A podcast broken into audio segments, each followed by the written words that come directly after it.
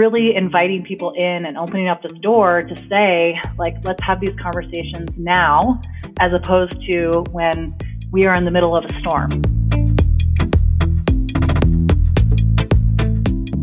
So we need people to be role modeling what that looks like, which challenges the culture that has existed for a really long time. This is Kate Koons, and you are tuned in to the Avalanche Hour podcast.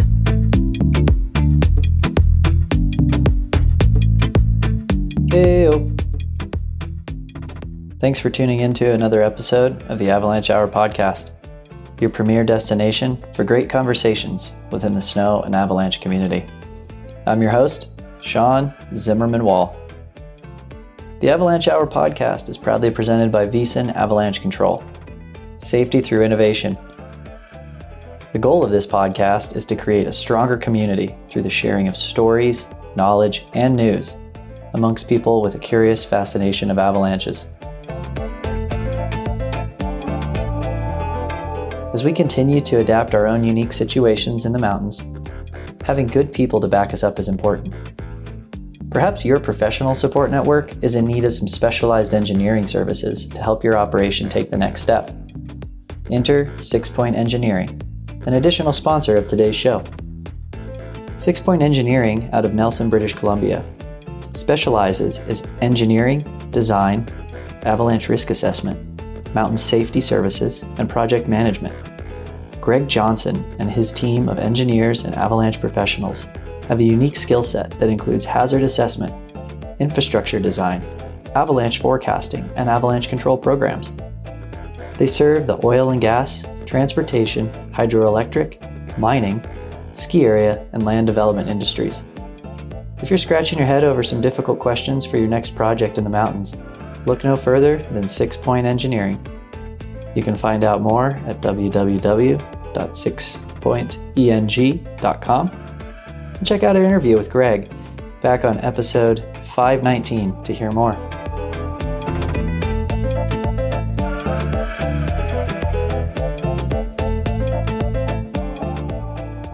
The winter that keeps on giving, at least around these parts, rolls on with a magnitude of magnificent snowfall the likes we've not seen in decades. But you know us snow people have short memories.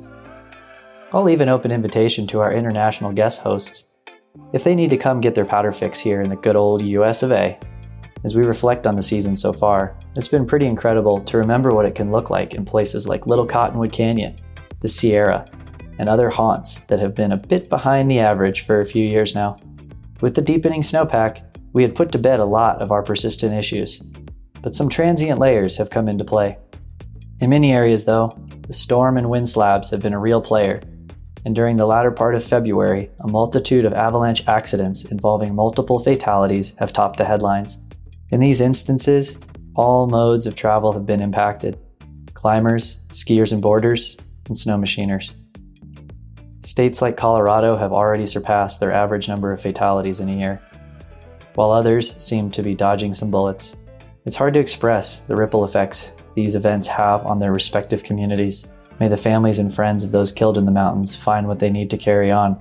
If you or your colleagues are suffering and need assistance, there are many resources out there. The American Avalanche Association Resilience project has a number of resources listed. And you can also click back through some of our previous episodes hosted by both Brooke and Caleb, with industry professionals looking to make a difference and help improve our mental health and wellness and overall resilience.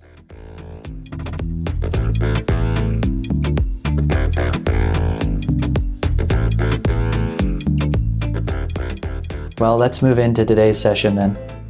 I sit down with Kate Koons. Kate hails from Victor, Idaho, and has been in the Tetons for some time now. She's a motivated, organized, and humble individual with a lot of great insights into how we are evolving as an industry and what we can borrow from other cultures and disciplines to give us the tools to tackle our current challenges. We take on a number of topics, ranging from risk management to teaching avalanche courses to the often neglected R word, rest and examining ways to improve our own self care and that of our colleagues. Without further ado, lifting off with Kate in three, two, one. Good morning, Kate. How are you today? I am doing really well. It's a beautiful day here in Victor, Idaho. It's uh, five degrees, bluebird, just the way I like it. Yeah, kind of right in the smack middle of February and a little bit of high pressure. But yeah, cold here too. Salt Lake is frigid. Have uh, you been out on the skin track or in the mountains in the last few days? Well, yesterday I um, I went out for a little after work um, skin with two friends, which was great. Um, just a quick run, but that was on the heels of uh, I had five days of a private level one with a client, a ski client that I've had for about five years, and she came and um, came to Victor, and we spent five days in the Tetons, um, basically doing content skiing a bunch, and um, it was it was great because there there were a couple problems that we were searching for, um, and we started off with a bit of new snow and then it was kind of high pressure but uh, and quite warm. So then we were kind of forced to go in search of cold snow and um, we actually found some great skiing which oftentimes as we know on avalanche courses you don't get to do a lot of skiing but when you're only teaching one person who is actually um, strong and capable you can do a lot and we had five days which is a total luxury um, to do a, a level one on so Sounds like a good uh, good way to do things. What are yeah. um, what are conditions like there? It sounds like you kind of enumerated what they are now. You got a pretty deep deep snowpack going on. Yeah, the snowpack is um, it's actually great compared to last year. Um, we've got a pretty deep snowpack up to about two meters. Um, we've got we haven't really had any big cycles, despite having a very large storm a few weeks ago. We had about four feet of snow that fell, um, followed by another one foot storm. Um, then we had quite a bit of wind, and you know everybody was saying there must be wind slab, and everybody was out hunting for it all over the place um, during my level one, bumping into a lot of people, and we couldn't find it on all aspects and all elevations. Um, really high up, we were seeing that, and then we had some warming, but in general, we are having um, pretty solid year, which is a welcome uh, change from last year when we were in a complete drought for basically all of February. Wow. Yeah. Yeah. Looking back on that last season and then contrasting that, at least locally here, with the two Februarys prior, where we had these historic atmospheric rivers hit Little Cottonwood yeah. Canyon and yeah. basically bring the house down. Yeah. Um, creating like new avalanche paths. Yeah. It's been an interesting, like, what, four years in this time warp that we found ourselves? Yeah. Yeah. Last year at this time, I was skiing lines that I wouldn't think about skiing until the spring because it was open season. So I was exploring down into the Palisades and into the Snake River Range, um, into some areas that have some longer approaches and definitely um, higher consequence terrain, but we were in low avalanche conditions. And so it was pretty neat to go explore some new areas. But truth be told, I would have just been really happy to be powder skiing and like meadow skipping through the aspens because I really enjoyed that. but it was a great way to spend last winter. And then this year it's just been a lot easier to be able to just have a quick like two hour, you know, one to two hour ski in the morning or in the afternoon just to get out and move the legs around. Right on. Yeah, the movement's super critical um, particularly when, as we'll get into, you have so many different job roles that take you to different parts of the world and uh, exercise different parts of your mind and body. So, why don't you give us just a little uh, brief history of who Kate Koons is and uh, kind of where you hail from and how you ended up where you are, and maybe some um, critical points in your career to get you where you are now? Um, yeah. I always think it's a funny question because I don't like to have a lot of attention drawn to myself, and so so who Kate Koons is. Um, I really like to draw attention to the fact that I grew up in New Jersey, um, that I learned how to ski at a little hill as part of my after school program, um, where you would park on top and there was one lift and it was just basically a field of ice moguls. And my sister and I would just try and push each other off the Poma. So there was a chairlift and a Poma. Um, neither of my parents skied. Uh, but my dad learned how to ski because my sister and I loved it. And so we spent uh, most of growing up through high school going to Vermont. My parents would rent a place up there, which I always felt really lucky that even though I had parents who weren't into skiing, they liked cold weather. Um, and then kind of fast forward, I, I ended up out west and I worked for NOLS for a really long time and ended up in the role of essentially overseeing the winter program. And so I trained instructors and spent a lot of time sleeping in snow caves. And um, one of my many mentors is Big Don, Don Sharaf. And I remember he said that um, he was also a NOLS instructor, and he said, I learned the most about snow by sleeping in a snow cave for 10 days at a time. Because you are moving snow all the time, you make it into this mound, and then you sleep in it, and you actually see metamorphosis happening right in front of your eyes. So if you built your snow cave well, your quinzhee, um, it wouldn't sink in on you like a donut. Um, if you really created like this nice steep walls and all the things, you could actually stay in that for about six days. So um, nevertheless, NOLS gave me an excellent foundation to be an educator um, and just to be able to see a lot of terrain that I probably wouldn't as just like a recreational tour, um, getting deep into the mountains in the Absarokas, um, in the Tetons, and in the winds. Um, and that led me to uh, working as a ski guide. Um, my first winter working as, as, a ski guide was in 2010 for Teton Backcountry Guides in the Tetons. And actually, I know the owners because we worked uh, together as caterers in the summer. And so, as any good uh, worker in the avalanche industry, ski world, um, we've all had multiple jobs. And so to live in Victor, Idaho, of which I've lived here since about 2001, um, one of my many jobs was uh, cooking food in the summer. And I worked with a number of other folks who worked in the ski industry because we were just waiting for it to snow and we needed money to make it to that point. So, um, so I started working as a tail guide back in 2010, but simultaneously continued to work for NOLS, started teaching avalanche courses, um, through the years, I've also, again, like having all of these jobs, I went down to Antarctica and worked with science groups in remote field camps. So I started doing that back in 07. And mixed into this, uh, I was an anthropology major in college. And um, when I was 20, I went to Nepal for six months and fell in love with that part of the world. Um, and so when I graduated college, I moved back to Nepal and taught English there. Um, really learned the language quite well. And that part of the world has just kind of stolen my heart. And so it's a place that I continue to stay connected to. And so, you know, at some point I was like, God, maybe I was supposed to be an anthropologist or maybe I was supposed to like just do that in my life. But in many respects, it kind of combined things that I love, right? Like beautiful mountains. And then you have these people who live in the mountains. Um, so it's a different type of wilderness in that part of the world. But, um, my desire to learn and just be curious about everybody that I meet and be curious about things that are different from the place that I grew up in. Um, I think Nepal offered uh, something that was pretty darn different from growing up in New Jersey. and I, I went to the mall a lot as a kid. You know, that was like that was what you did. But I always um, we we spent a lot of time outdoors, even though I was I grew up in New Jersey. That was a big part of my mother's um, upbringing, and so she grew up on a 300 acres um, of land outside of New York City. And so we were kind of raised with this like curiosity of the natural world. And so, um, so I always had that, but then, you know, I lived outside of New York City and, um, what everybody else did was go to the mall and go shopping. So I think I did that to try and fit in. And then I realized like, yeah, this isn't for me. I'm, I'm moving out west. So yeah. And so I guess fast forward to right now, um, I uh, work for the U.S. Antarctic Program and I am the field risk manager, which means that I help oversee kind of our risk management strategy and safety and field camps in Antarctica. So outside of McMurdo, really anything that happens outside of McMurdo Station. Um, and this is my first full time job, meaning 40 hours a week.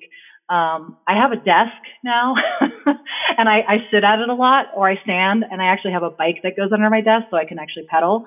Um, but I think that leading up to this point, having so many different jobs, I still have a hard time saying no. And I feel really strongly about um, avalanche education. I, I really enjoy interacting with people. And so I continue to teach pro courses for AIARE. Um, I do these occasional level ones, whether they're private or recreational for whomever. And then I still ski guide occasionally um, because I like it. So even though sometimes I wake up in the morning, I'm like, how am I going to fit everything into this week? Sometimes it somehow it happens. So yeah, that's my a little bit of who I am. Yeah. Thanks a lot, Kate. That was a great synopsis of how you've gotten to where you are and uh, the places that and people that draw you through that thread um, over the years. Um, and certainly, like your your new job role there with the U.S. Antarctic Program is, uh, I would imagine, quite detail oriented when you're talking about bringing a bunch of scientists down to the frozen continent for X amount of months um, to conduct field work um, in a pretty austere environment, uh, pretty far away from just about every other creature comfort. Although I understand that you all probably try to make it as comfortable as possible. So the scientists keep wanting to come back, and the field risk managers want this to be their job. Uh, maybe walk us through a little bit about what that kind of job entails and uh, and how you were able to morph some of your skill set in the snow and avalanche world into working with that program. Yeah, um, that is a great question. Um, so my job didn't exist until I came into it, which has been a really phenomenal opportunity to determine the course of what this job is. Now, it's not that the functions didn't exist prior to me coming to this job, but I've been able to take it to a different level and I think um, focus on a number of things. Um, so yeah, so what does it entail? So essentially, we spend a lot of the year planning and preparing for the field season. So right now, um, McMurdo Station is going to close down for winter next week, um, which means that we have a kind of skeleton crew that keeps the station up and running, but there's no science that's happening during that period of time. So in the coming months, what we'll be doing is we'll be looking at scientific proposals to see what it is that scientists are proposing and wanting to do. And then we determine like, okay, we can support this. We cannot support that. This is how we're going to support it by sending a mountaineer with you or, or whatever it is. And so, um, so I'm looking at it with this lens of what are the risks and how do we mitigate them? And then what's the plan around that? And so once we get closer to the end of the summer, I start to do meetings with all of the groups that are going into the field. And a lot of that is leadership training, you know, because it's not just about here's the risk, mitigate it. But you are also managing a team of people in a really extreme environment. And that takes a lot, right? Like there is that human dynamic. So how do we manage power dynamics? How do we manage the fact that we're going to get tired and there's stressful components to working in the field? And so we start looking at that and then we actually write up a field plan that has all the details and the logistics and whatnot of what they're doing. Um, so that's kind of like an overview of what I do, but I think um, one of the things that has been really exciting for me is that I've taken a lot of things from the avalanche industry and I've incorporated that into how we look at field planning. And so, for example, I think about human factors and decision making and how the subjective hazards are oftentimes the things that we assume that people understand. You know, we assume that you know how to handle yourself. But a lot of times we have grad students who've never really camped or been in the cold or whatnot, and their first field experience is Antarctica. So that's that's fairly extreme. and so um, so I'm bringing a lot of these, you know, I bring in talking about facets and talking about like decision making. And it's funny because sometimes people are like, well, this is fascinating stuff. And I'm like, I didn't make this up, folks. Like there's this whole other industry that's using this as ways to make decisions and how to manage people. Um, but it's been really cool because uh, people are are really excited and engaged with these topics because we're human and we are all part of the human experience, whether we like it or not. And so it depends on what how you wake up in the morning, which side of the tent you wake up. You know, some days you wake up and you're ready to go. Other days you've got things weighing on your mind because something's happening at home and you're not there. Um, and so really inviting people in and opening up this door to say, like, let's have these conversations now as opposed to when we are in the middle of a storm. So we call it condition one is like, um, it's like whiteout conditions, like you can't see anything. And that's just stressful, right? Like how many get to the bathroom? Like how many get to the toilet tent? Because it is like blowing crazy outside. I can't see anything. And oh, it's my, it's my day to cook. And so I've got to do that in the middle of a storm, but then I might be stressed out about something else. So how, how do I do that. So really trying to um, focus on those base human level risk factors that we bring um, and having conversations around that. And I think people have been really open to that. And that's really exciting to me because I think that it is super important. Wow, Kate, that sounds like a really dynamic workplace. Um, and it's also really interesting how you've looked to transfer some of your skills to this community and this workplace that you find yourself in. Um, I, I can't be but struck by awe, too, that this program didn't have this position before and that you're kind of building it out as you go. And that's not the first time you've done that. Um, if I can reference some things with the American Avalanche Association in the pro program getting going, you were building a plane as you were flying it, so to speak. Um, it seems like the stakes are a little higher where you are now. So, how do you how do you um, continue to operate in that environment? Like you're, you're kind of like you said behind a desk a lot of the times. What's it like having to like morph that when you actually like go into the field and you're on the ice? Yeah, well, I should say, I mean, I think there's something when I took this job, I was like, hmm, this is very similar to my job at A3. Like, what is it about me that likes these, that kind of challenge? But I also want to recognize I am not flying the plane by myself. Um, the functions of my job were done by other people. So what was recognized that like, what I feel like is important as a field risk manager is that I kind of, I work somewhat alone in that nobody reports to me. So I can be somewhat um, objective without having people that I'm responsible for. So I really like that, but I lean on so many people to make my job possible. So um, there are people who are very much focused on the field training aspect, you know, and that's something I, I oversee and I can help offer some, you know, some guidance. But for the most part, that is somebody else's responsibility.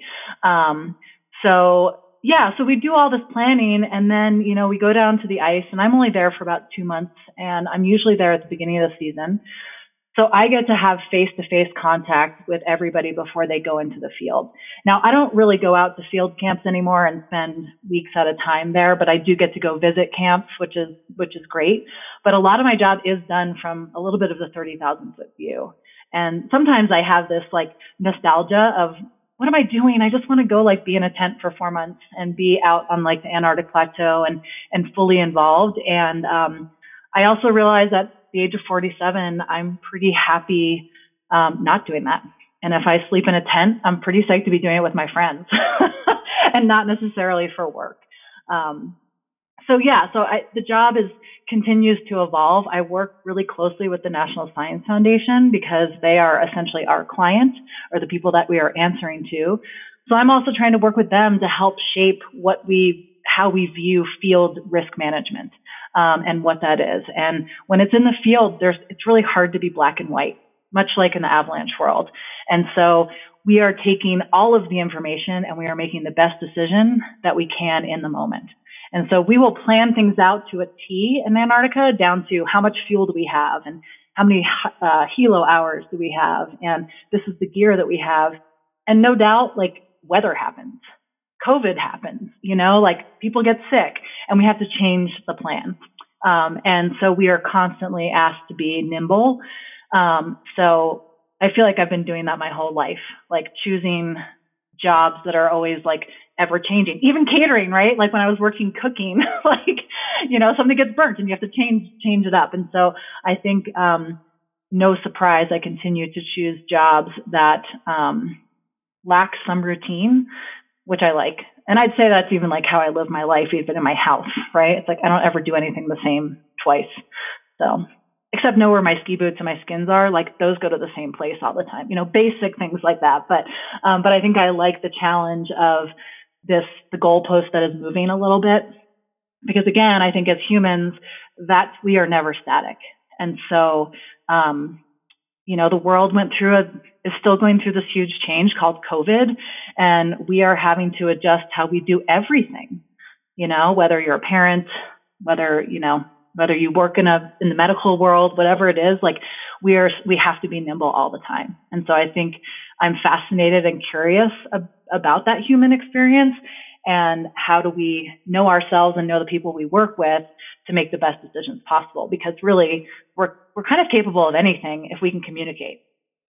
I think maybe that's just like a really um, optimistic view of life, but most people who know me would say that I'm pretty darn optimistic. So Well, in this industry, I think, you know, when we're kind of surrounded by an ever present specter of loss or, you know, trauma, like to have an upbeat and optimistic attitude is the way you get to get enjoyment out of it, on top of the aesthetic uh, elements of being in the mountains in the backcountry or out on the ice. Totally. Um, on top of the camaraderie that you develop with your team or your partners, or whether that's a field team or whether it's just you and one other person walking yourselves through the mountains or across the ice, as it may be. Um, so, how do you kind of uh, facilitate those uh, team development um, pieces so that you know that you can function well when you had this recipe, but some of the ingredients all of a sudden show up missing, or someone comes into the kitchen and just throws it asunder? Like, like you said, communication is at the root of that. So, how do you approach that as a as a manager? Yeah, well, I think um, you know, at the core of who I am, I think I generally am somebody who can walk into a room and I have a lot of interest and curiosity about other people. And I think that puts people at ease.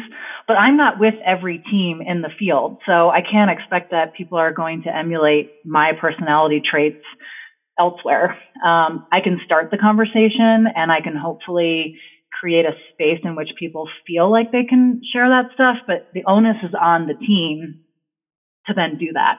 And so one thing that we have kind of instituted or mandated, those sound like really technical terms, but um, we are asking people to engage in a discussion around positive working environments. And some of this is kind of born out of some of our diversity, equity, and inclusion work that we've been doing within the program.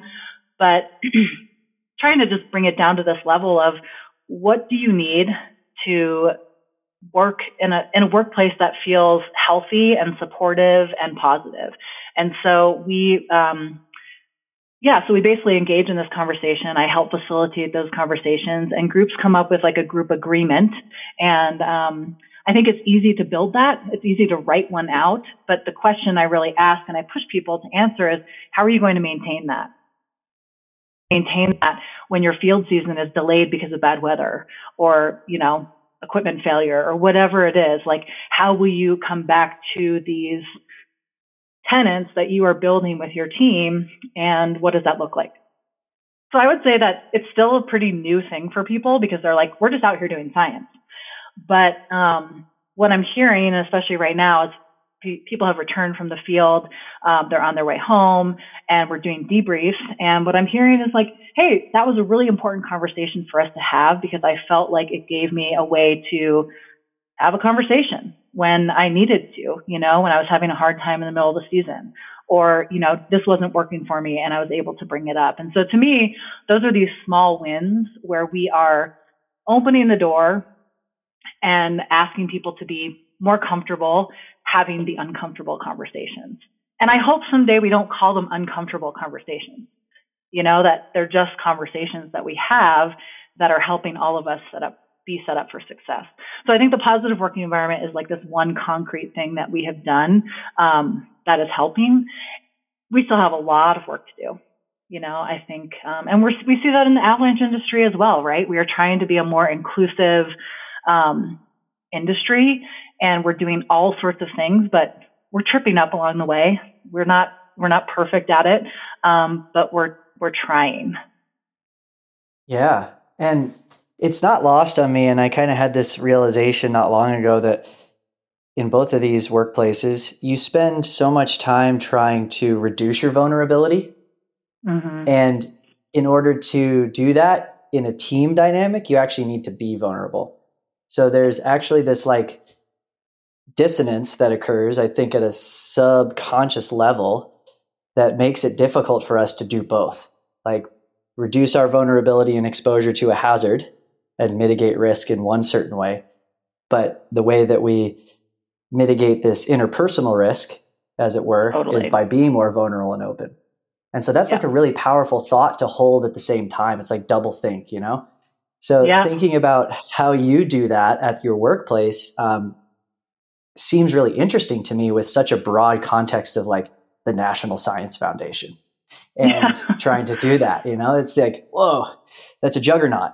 Um, but then you can kind of probably distill it into like this little bit smaller context and make it feel more attainable. So do you have some um, ideas that you've been kind of exploring or or concepts that you've been working on that you've seen some like positive returns on that maybe we could take with us in our work in this world?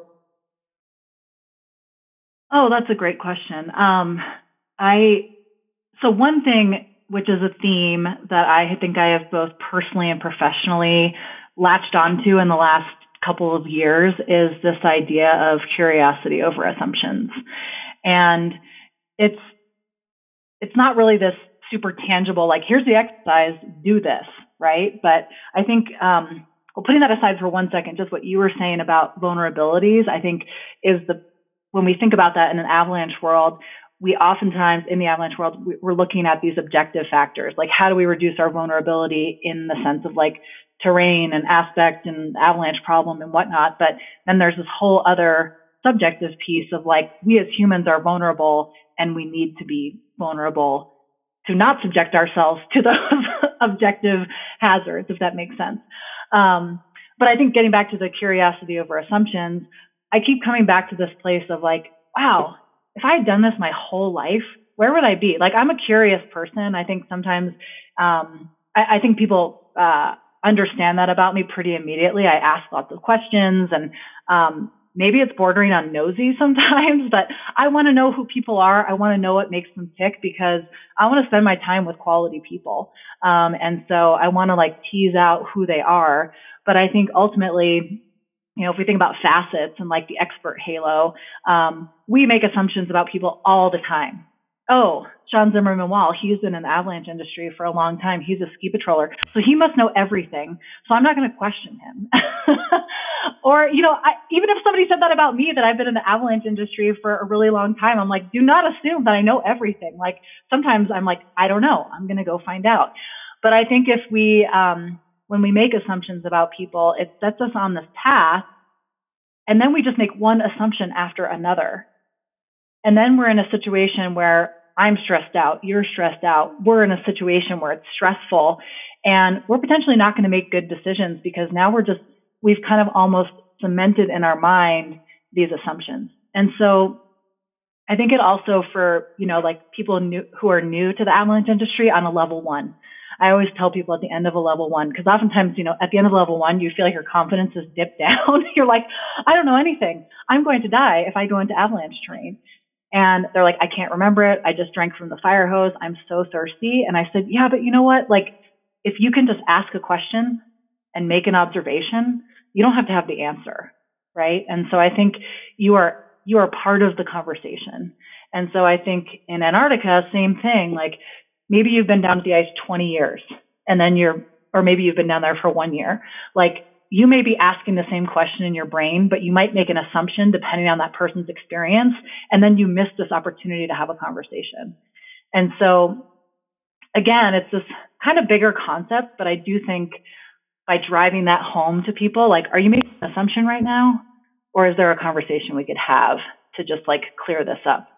I think that that goes a long way because again, if you end up so far down the path of assumptions, then you have to unpack and untangle everything that happened up until that point. And so, um, yeah, so that's that's something that it's not this black and white like SOP, standard operating procedure, that I'm like, we're going to do this, but more just having these conversations with people um, and kind of pushing that theme. I think, uh, yeah, I'm seeing that it's actually like opening up doors to decision making that's happening on another level. And I'm hearing from people who I think oftentimes didn't feel like they had a voice. So that sounds really key, particularly in a in a risky environment um, like like like both of these worlds entail. So, in terms of how you get people to um, be curious, but be openly curious, because I got all kinds of questions in my head. Do I always ask them? Not always. Yeah. And that can be, I think, more of a factor of the physical environment, but maybe the team environment and kind of what structures have been in place or what uh, personalities may have been instilled for a long time that make it really difficult to be curious without feeling like your ideas are going to be overrun or you're going to be asked to kind of like, you know, just buckle up and we, we got this. Um, you're here and you're going to do a good job, but like we're going to kind of make the decisions. You know, speaking of, about some experiences I've had, that's often what ends up happening. So you may come into this environment really curious, not wanting to make assumptions, but you're kind of overruled by this. Let's use the word culture, which is somewhat overused nowadays, but makes a lot of sense. What is the culture of that work environment? Um, and you're you're saying about building this like positive, productive work environment is a real critical element. So, how can you work on that like team dynamic or power dynamic or both to make this curiosity really come to fruition in a in a lively and meaningful way? Therein lies the rub, Sean. I mean, it's really easy this as being here's the question and it's going to break down all these barriers and everybody's going to be able to say i'm stressed out by this and this is what i need but like again we're humans and so i think when looking at this um, i don't necessarily say it's a problem but it's systemic right so what we need is a number of things so it needs to be from the top down from the bottom up from the middle. Like we need the ripple effect to go in all different directions. And so we need people to be role modeling what that looks like, which challenges the culture that has existed for a really long time, right? That like you're the patrol director or you're the route leader or you're the lead guide or whatever it is. And whatever they say goes. Now, I'm not necessarily challenging a chain of command, like those exist for a reason. Um, but if there's not a decision that needs to be made right at the moment, or safety is not, you know, in the moment, we need to like make this decision because it's like, you know, life or death, whatever it is. Um, how do we, as leaders, you know, whether it's a course director on an avalanche course, you know, how do we role model making space for positive and inclusive work environments? Conversely, you're brand new, you need to come in with some ability to also like be open and honest. But you're not going to do that unless like everybody else who's already been in the room for a long time creates the space for that. So it's really hard. I don't know that there there is an answer. And so I've decided that this work is like the ultra ultra endurance event. It's not a sprint, it's not even a marathon, right? Like we are working on this for maybe in 10 years I can look back and say, "Huh, I kind of had a hand a little bit in a culture shift." You know, it's like looking at it as um, what is the overall like yeah, how to put this. It's just hard work. I guess that's what I'll say. It's um, and it's not something like I'm going to write this one policy or best practice, and we're going to wake up tomorrow and we're just going to look really differently. And so for myself, as I've been in more of a leadership role in this industry and then now in this job, um, I look at just how I show up to work each day as well, how I treat people, how I do my work, and trying to role model what I want to see around me. Now, do I always get it right? No, but I'm working really hard to try and do that. And just be open and honest and vulnerable of like, oh yeah, I screwed that up or I didn't do that well and making that a norm that that's okay. And I see this a lot in the science world, right? Like you have people whose livelihood has been their research and then they go to Antarctica and they publish papers and they're the ones making a difference in climate change. And so, you know, sometimes I sit in these meetings and I'm like, oh my God, you wrote this article and you're doing this research that is really affecting change on many levels, or we hope it's going to affect change. Um, but what it boils down to is that person is just another human being experiencing life just like I am, you know, with different factors, of course, but we're kind of generally made up of the same sauce. And so I think that uh, by having these real conversations and saying, like, can we just peel back the layers of like all these things that define us, who we are, we still just have a lot of the same vulnerabilities. Again, this is easier said, me to say this to you. Um, and I love the challenge of having these conversations with people. And I know that it's not a place of comfort for a lot of others. And so that is one challenge that I have is that I can come up with these ideas and say, Hey, this, this looks great on paper. We're going to do this. But that also requires everybody else to be really comfortable in those spaces. And so, um, so it's a challenge. But, uh, as I said before, I seem to like fall into these roles where there's like this challenge that doesn't have a very clear path or answer and somehow that that fuels me and keeps me excited.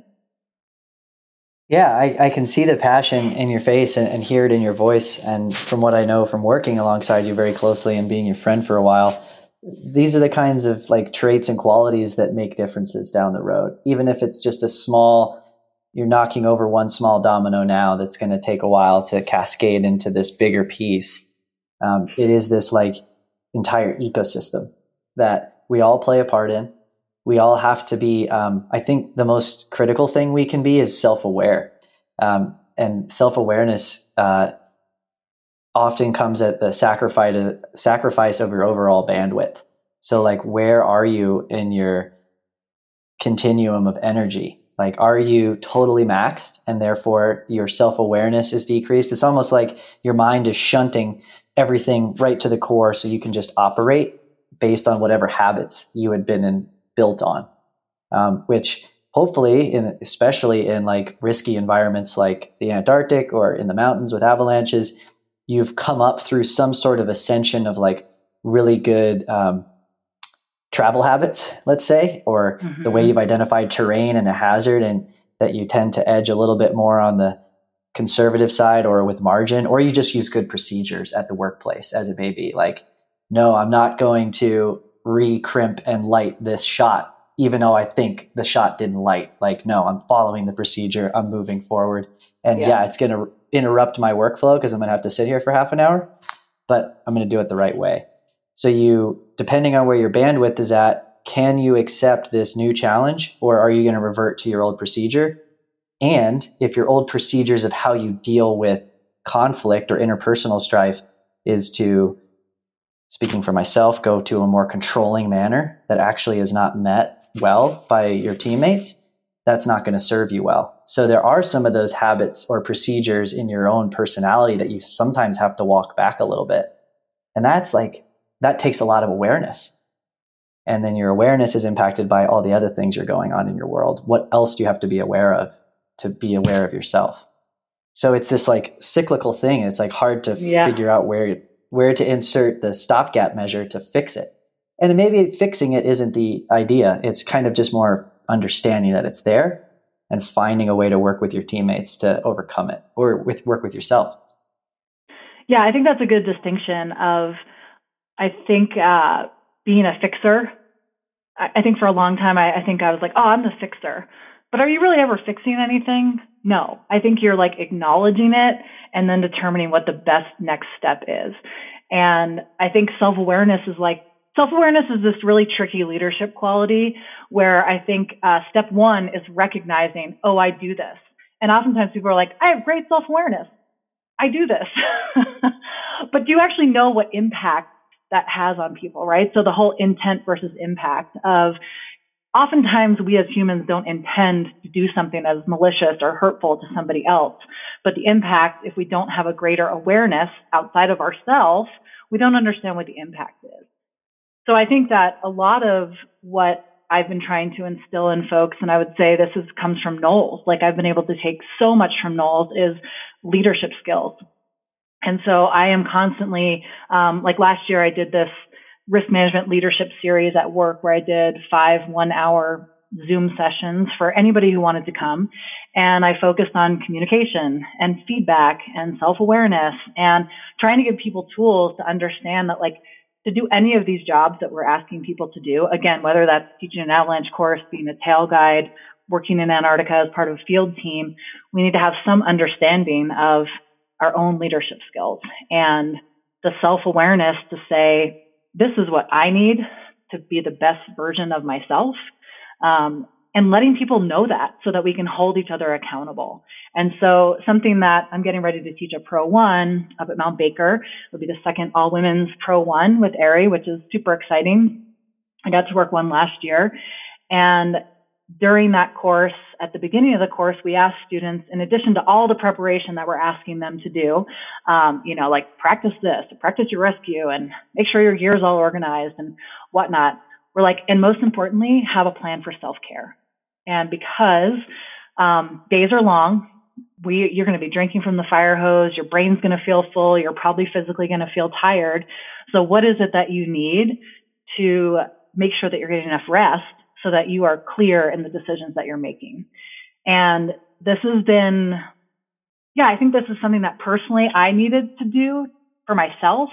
Um, of just saying yes to everything and getting up super early and packing in as much as I possibly could in a day. And I think for a long time I, I wore it as a badge of honor.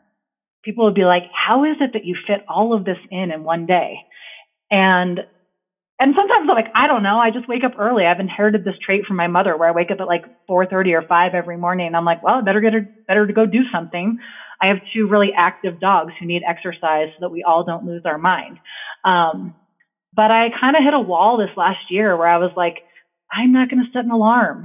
I am going to sleep when I need to. I am going to hang out on the couch instead of just being busy all the time. And it's something I totally struggle with because I am just a doer.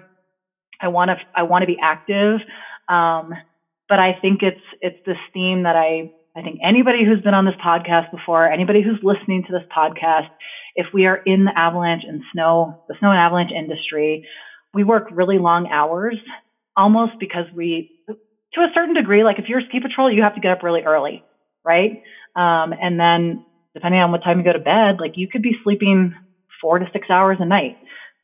I don't know. I don't know who you are out there who can sleep four to six hours and still function, but I certainly can't. Like I need eight hours. And so my self care plan is I need to eat well. I need to sleep. I need to make sure that I'm drinking enough liquid. Um, and, and I make it sustainable. And do I nail it all the time? No. But again, if I go back to what I was saying before about role modeling, right? From, we can do it from top down, bottom up, middle, doesn't matter. Um, if we all start to do this, I think like we show that you can have a job in this industry and you can do it for a long time.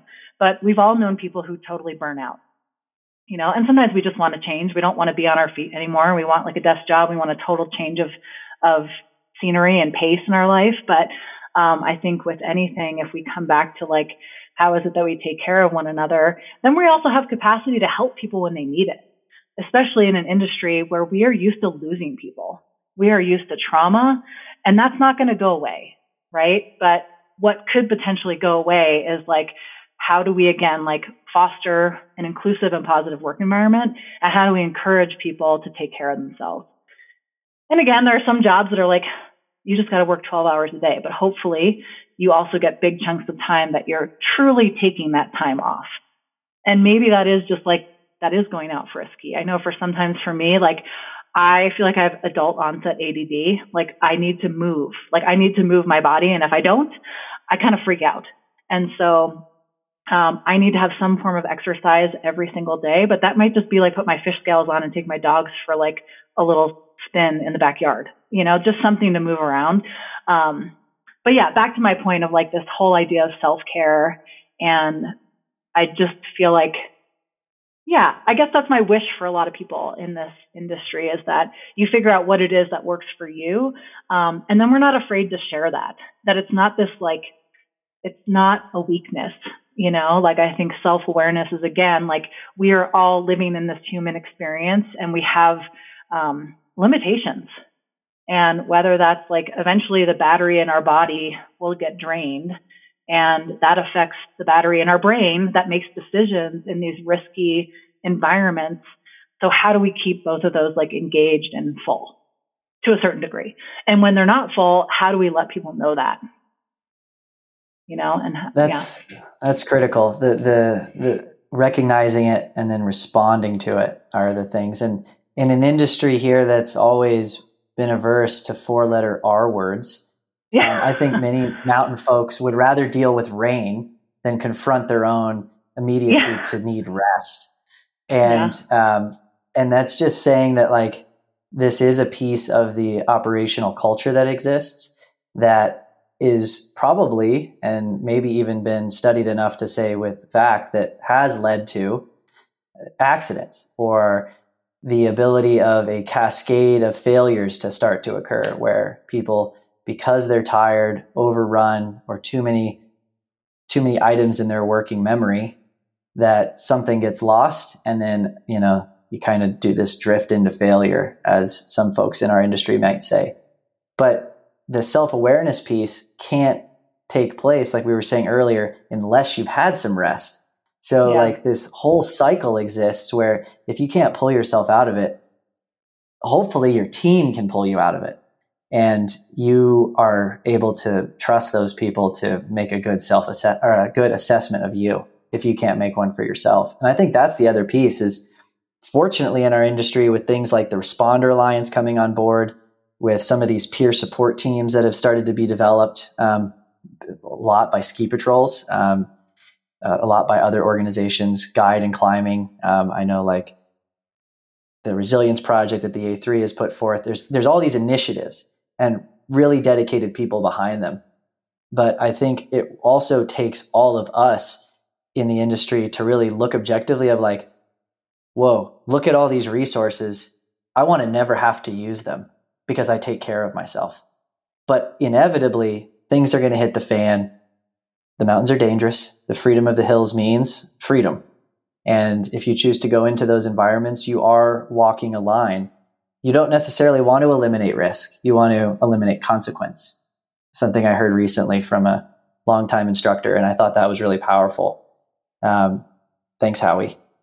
You know, mm-hmm. going out and thinking about like, I, I engage in risky activities because of the way it elevates my being, but I want to reduce the consequence. Um, so thinking of in, along these lines of how we take care of ourselves, how we take care of our team members, super critical. And fortunately, we're at a time now where this is like a mainstream topic. It's brought up at almost every SAW, uh, snow and avalanche workshops across the globe. I'm looking forward to seeing how it shows up at ISSW uh, at the international level in Bend next this fall. Um, and I'm looking forward to seeing folks like yourself who work in these other industries to have more cross discipline interaction, to bring things from them to us and vice versa, and to start bringing in all these other voices from different walks to help us all on our own journeys so that we can continue to do these jobs we love for a very long time. I've always told my students, like, this is a lifetime sport. And if you want to be a mm-hmm. professional in this world, you need to have a plan to take care of yourself. And I, I, really credit a lot of that from coming from conversations I've had with you, Kate, is really making that as something that you exemplify in the classroom, which is hard when you only have mm. five days with somebody. And you're like, I got to impart all this information on these folks and I got to meet these guidelines that may or may not be realistic, but you want to get it out there and you want to like you feel like this is your connection point with them so you got to excel but really the way that you the way that you impact them is showing them that you can throttle back a little bit and model like maybe what this industry could and should be at least in some circumstances. Yeah. Yeah i mean it's um i was actually thinking about like the pro one or a pro two. They're intense right? So i can talk all i want about self-care and like get enough sleep but the reality is like you're just going to sleep less, especially as an instructor. There's a lot of, I don't want to say, well, sure, it's pressure. Like, I'll, I'll just say that. It doesn't necessarily come from the course provider, but like, I want to show up. I know that these people are, are coming and they're excited to learn from us and they want to walk away with the certification. So it is my job to make sure that like, I'm going to do everything I possibly can to get them to that standard. And, and we can usually do that in a pro one and I'm going to be tired at the end of it. But I'm going to do my best. Like this next week leading up to this Pro One, like I won't drink alcohol. I'm not a big drinker anyway, but I'm going to be really hydrated. I'm going to eat well. I'm going to get a lot of sleep so that I go in with like my battery totally full. And the last couple of years, um, I go on a big international adventure after I teach one of these courses because I'm like, I'm going to do this as, I mean, one, it's just a good time of year for me to do it. Um, it's kind of end of the winter. It's the end of the Antarctic like field season. Um, but I've just found that it's like a really nice thing to have something to look forward to. Now, granted, that's a total privilege. Not everybody can do that. Like you might be moving on to like more work. And so again, I could see somebody pushing back on everything that I'm saying right now. Like, oh, that's nice that Kate has all of these self care, you know, like things that she does or that she expects us to do. And some people just are going to work a lot. And, and I get that. Um, but how do we open the door to say that it's okay for people to find out what it is that they need to be successful? You know, like what works for me doesn't work for everybody else. And I totally understand that. Um, and so how do I support people around me, um, when they have different needs? right? And so having that conversation of truly what is it that you need, and then how do I recognize when you don't, when you're not getting what you need. Um, and so for me, a lot of it is when I think about the year as a whole, I need to have these outlets for like this curiosity that I have for other humans and things outside of the mountains and these small towns, like the beautiful small town that I live in that I absolutely love. And I can't spend 12 months out of the year here. It's too insular. It's too homogenous. Um, but I love it in so many ways. But I need to have these other experiences that draw me to other parts of the world to remind myself that there's this really big world out there. You know, it's really easy to think that the only thing that's important is avalanche education. Um, and it is right now for me in this moment, you know, and when I'm up on Teton Pass and in the park and all over the place here throughout the winter, um, it's easy to get really focused on that. Uh, but it's really important to like take those blinders off and be like, there is a big world out there. And for me personally, again, um, not everybody has that opportunity. Um, I just don't do other things that would cost money, right? So I'm like, I'm going to put my money towards international travel because it's important for me to rip those blinders off, take a step out of Victor, Idaho, and go see how other people are living their lives and like expanding my perspective on the world, which then I, again, like it's this cyclical nature and I bring those experiences back to, um, to my work, to my life, um, and whether that's like last year I went to Pakistan and that's the first time I've traveled in a Muslim country. And I know plenty about Buddhist and Hindu countries, having spent a lot of time in Nepal and India, but had always been intrigued because I wanted to go through the Karakoram and, and visit there. But I mean, admittedly, I had an implicit bias to Muslim culture. And, you know, some of that was just by, you know, like the media and whatnot. Like I had this like fear. And I was like, I know that I shouldn't have that fear. And I went there and I had like the most amazing experience. People were so friendly and beautiful and caring. And I felt safe and all of the things. And it just was like, it was a really cool, like heart opening experience of knowing that it, there is a large world out there and in the world, there are so many things that we deem important, right? And so it's nice to step out of our bubble of in this moment of like, in this moment, what's really important is that I get prepped for this pro one and I do a really good job. And it'll be really nice when I get on a plane a week after that and go, um, I'm going to Australia. And I've never been there. And so, you know, just going to explore somewhere and wear, wear flip flops. and that sounds great. Um, and so, yeah. So i i think like the, it's important for me to like balance all of that time. And i think a lot of us in this industry we do that right? We work really hard and then we have these periods of time of like maybe we just go to the desert you know we go camping with friends or whatever it is. And so we have to find these ways to recharge our batteries because again i can talk about self-care until the cows come home but the reality is, is these jobs in the avalanche industry rarely are they ever eight hours a day. I get that. And so how do we balance that throughout the year and how do we peel back the layers to have these conversations when we go into working these courses of um, you know i shared with my instructor team the other night i have a friend who's really sick and um, and she's my age and it, it's awful. And i was like this is affecting my ability right now to be really present. I'm going to do the best i can but just know that there are going to be times where i might just be really sad or i might just need to have this moment of like leaning into that grief and it's important for my team to know that because I can't fake that, you know, and I'll tell the students too, you know, because that's part of, I want the students to know that we're real humans and we're not just these robots that like wake up and do it over and over and over again. Um, and we all have things to deal with. And, you know, it's like comes back to COVID, right? Like we could talk about that as like how that's been hugely impactful to our lives. And I think we want to just, I would love to forget that it ever existed. I'd love to go back to like life without COVID, but that's not reality. And so just saying, hey, we get it. Things have been hard. And so let's just, let's remember to have like human moments throughout the day of like, if you're having a hard time, let somebody know. And I think going back to like Responder Alliance, A3, Resiliency Project, like there are so many um, resources and we're starting to normalize the fact that we want people to utilize these resources.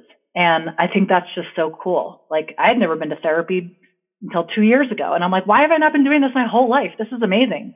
You know, and um, I've learned so much, you know, and I've been challenged in ways that like my friends aren't going to challenge me. And I'm certainly not going to challenge myself. Um, but on the flip side of that, having the support when you're like, why do I feel this way?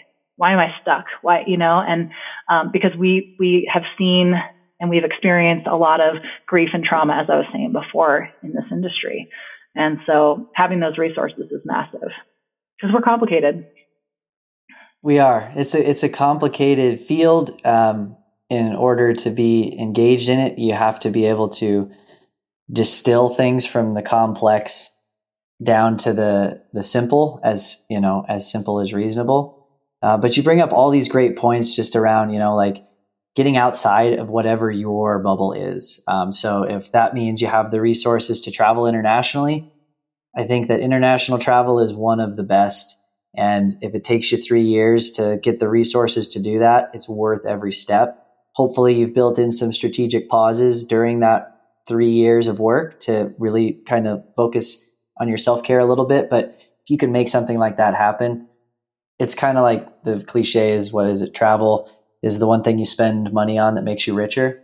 It's mm-hmm. because you get to go out there and see how the rest of the world operates, particularly if you're traveling and not doing the thing that you do here. Like, I really love international ski travel, but I learn a hell of a lot more when I go out and I don't travel for skiing.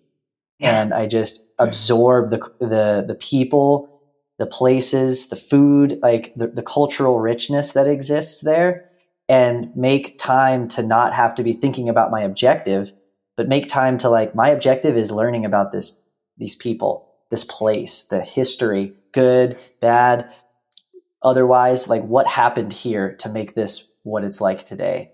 And the great thing about that element is you can travel there through books, podcasts, and shows. You can learn just a yeah. lot. So, so if, if your self care means like you're going to set aside three, four days to binge watch some documentaries on Nat Geo, like great, go exploring in your mind and totally. maybe get somebody else to watch it with you and then have some conversations about it and and build some momentum around like this whole thing that's different. I loved what you said earlier about like curiosity over assumptions, but just general human curiosity is why we're even on this podcast talking about this. Like we're curious about what could be in our industry mm-hmm. and you know, thanks to Caleb getting this going for so many years ago, he wanted to bring in all the diversity of perspectives that exist.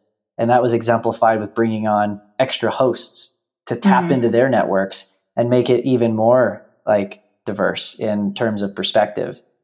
And so, Kate, I just really, I love kind of all the threads that have woven through this and that you've been able to articulate to our audience and also helped me think and reframe some of the things I do. And I'm just really glad to have somebody with your energy and persistence in this industry to kind of always be looking at what could be next, what can we do to improve, and what do I need to do to take care of myself so I can be part of that challenge and not get burned out and left on the sideline in the future.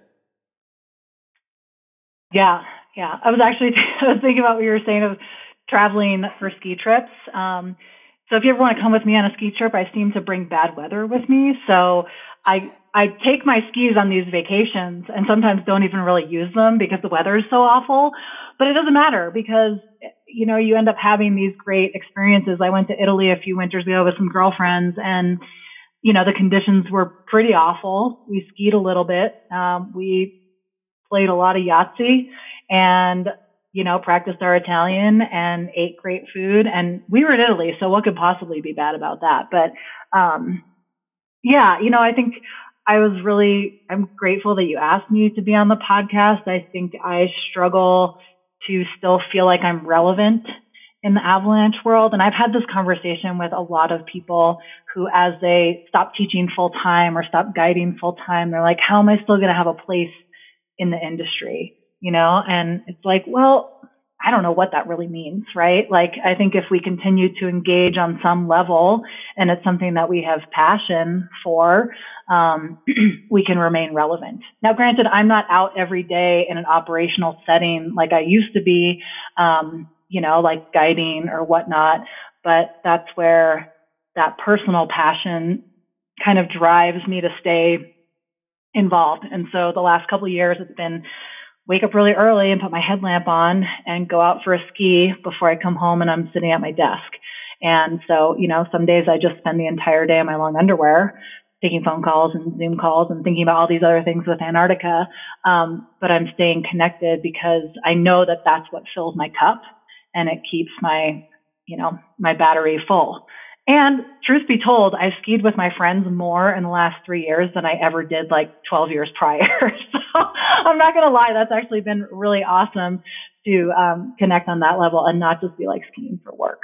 So yeah, yeah what a concept, I, right? Like skiing with your yeah. friends.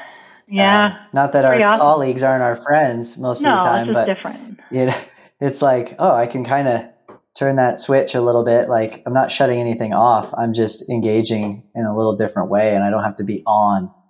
Um, yeah. hopefully, hopefully your friends aren't asking you to lead the tour all the time because you're the expert no. or the engaged one. It's like, no, we can go out there and like want some of my snacks. yeah. Well, and I think the benefit of like a lot of my friends here, I mean, I ski with a lot of girlfriends and a lot of um, my girlfriends I've known for 20 plus years, and we worked at NOLS together. So if you think about how we communicate and we make decisions, they're kind of steeped in the same like the same foundation. So I feel really lucky to be able to go out and like sometimes we are making decisions that are very quick because we know one another really well. Like we know like, oh, this is really going to annoy so and so, you know, or, you know, we just, we just know what each other is going to think and, but we can talk about it really easily because we have that positive and inclusive environment because we've been friends for so long. And so I feel re- incredibly lucky to have that. And then I can take that, those tenets, how I feel, and try and emulate those in conversations and discussions that I have with people of like, this is pretty awesome when you can make decisions around kind of high consequence moments with people. You can do this in an objective way and fairly efficiently. But it takes a while to get there. I mean, you don't that's not something you always get, but um, but I feel really lucky to live in a place where I've got kind of a Rolodex of people that I'd be happy to go out on a considerable or a high danger day and still be able to go find some good skiing and rely on one another for making good decisions. So solid. Yeah. Build yeah. the Rolodex and, yeah. uh, and find, yeah. find those, find those people that can be mentors that give you like specific advice at critical times, but also find people who can be good coaches and then just good allies and that you can like lean into in a in a time in your life that's maybe causing you a little bit of grief or sadness or extreme joy. I think that's one underrated yeah. thing is like we almost punctuate our own joy because we don't want to like come across as like everything's working out for us. But you know, hopefully your friends are like want to share in that joy with you. And so, you know, I got to take off my serious face sometimes and like share my joy with other people like, "Oh, I did this really cool thing do you want to hear about it? And most of the time people are like, yeah, tell me. And yeah. it's like, awesome, cool. Like that, I think that's got to happen a little bit more often too, because this is a joyous sport. We, we've uh, turned into a profession. This is a beautiful world. And we've got all these great folks around us that teach us something about them, the world, and ourselves. So, Kate, thank you for being part of that for me today and for our audience. Um, I look forward to connecting with you soon enough, um, maybe out in the mountains, maybe around your dinner table in the backyard with flip flops on. But uh, we'll uh, also be able to share some um, resources or anything that you might want to share out to the community in the show notes. So we could put something there if, if you're so inclined. Um, and just want to say thanks again. Yeah, Sean, thank you so much. Um, I really appreciate this opportunity to talk about the things that I think have fueled me for a long time and continue to do so. Um, so Thank you. Right on, Kate. Have a great afternoon. Thanks.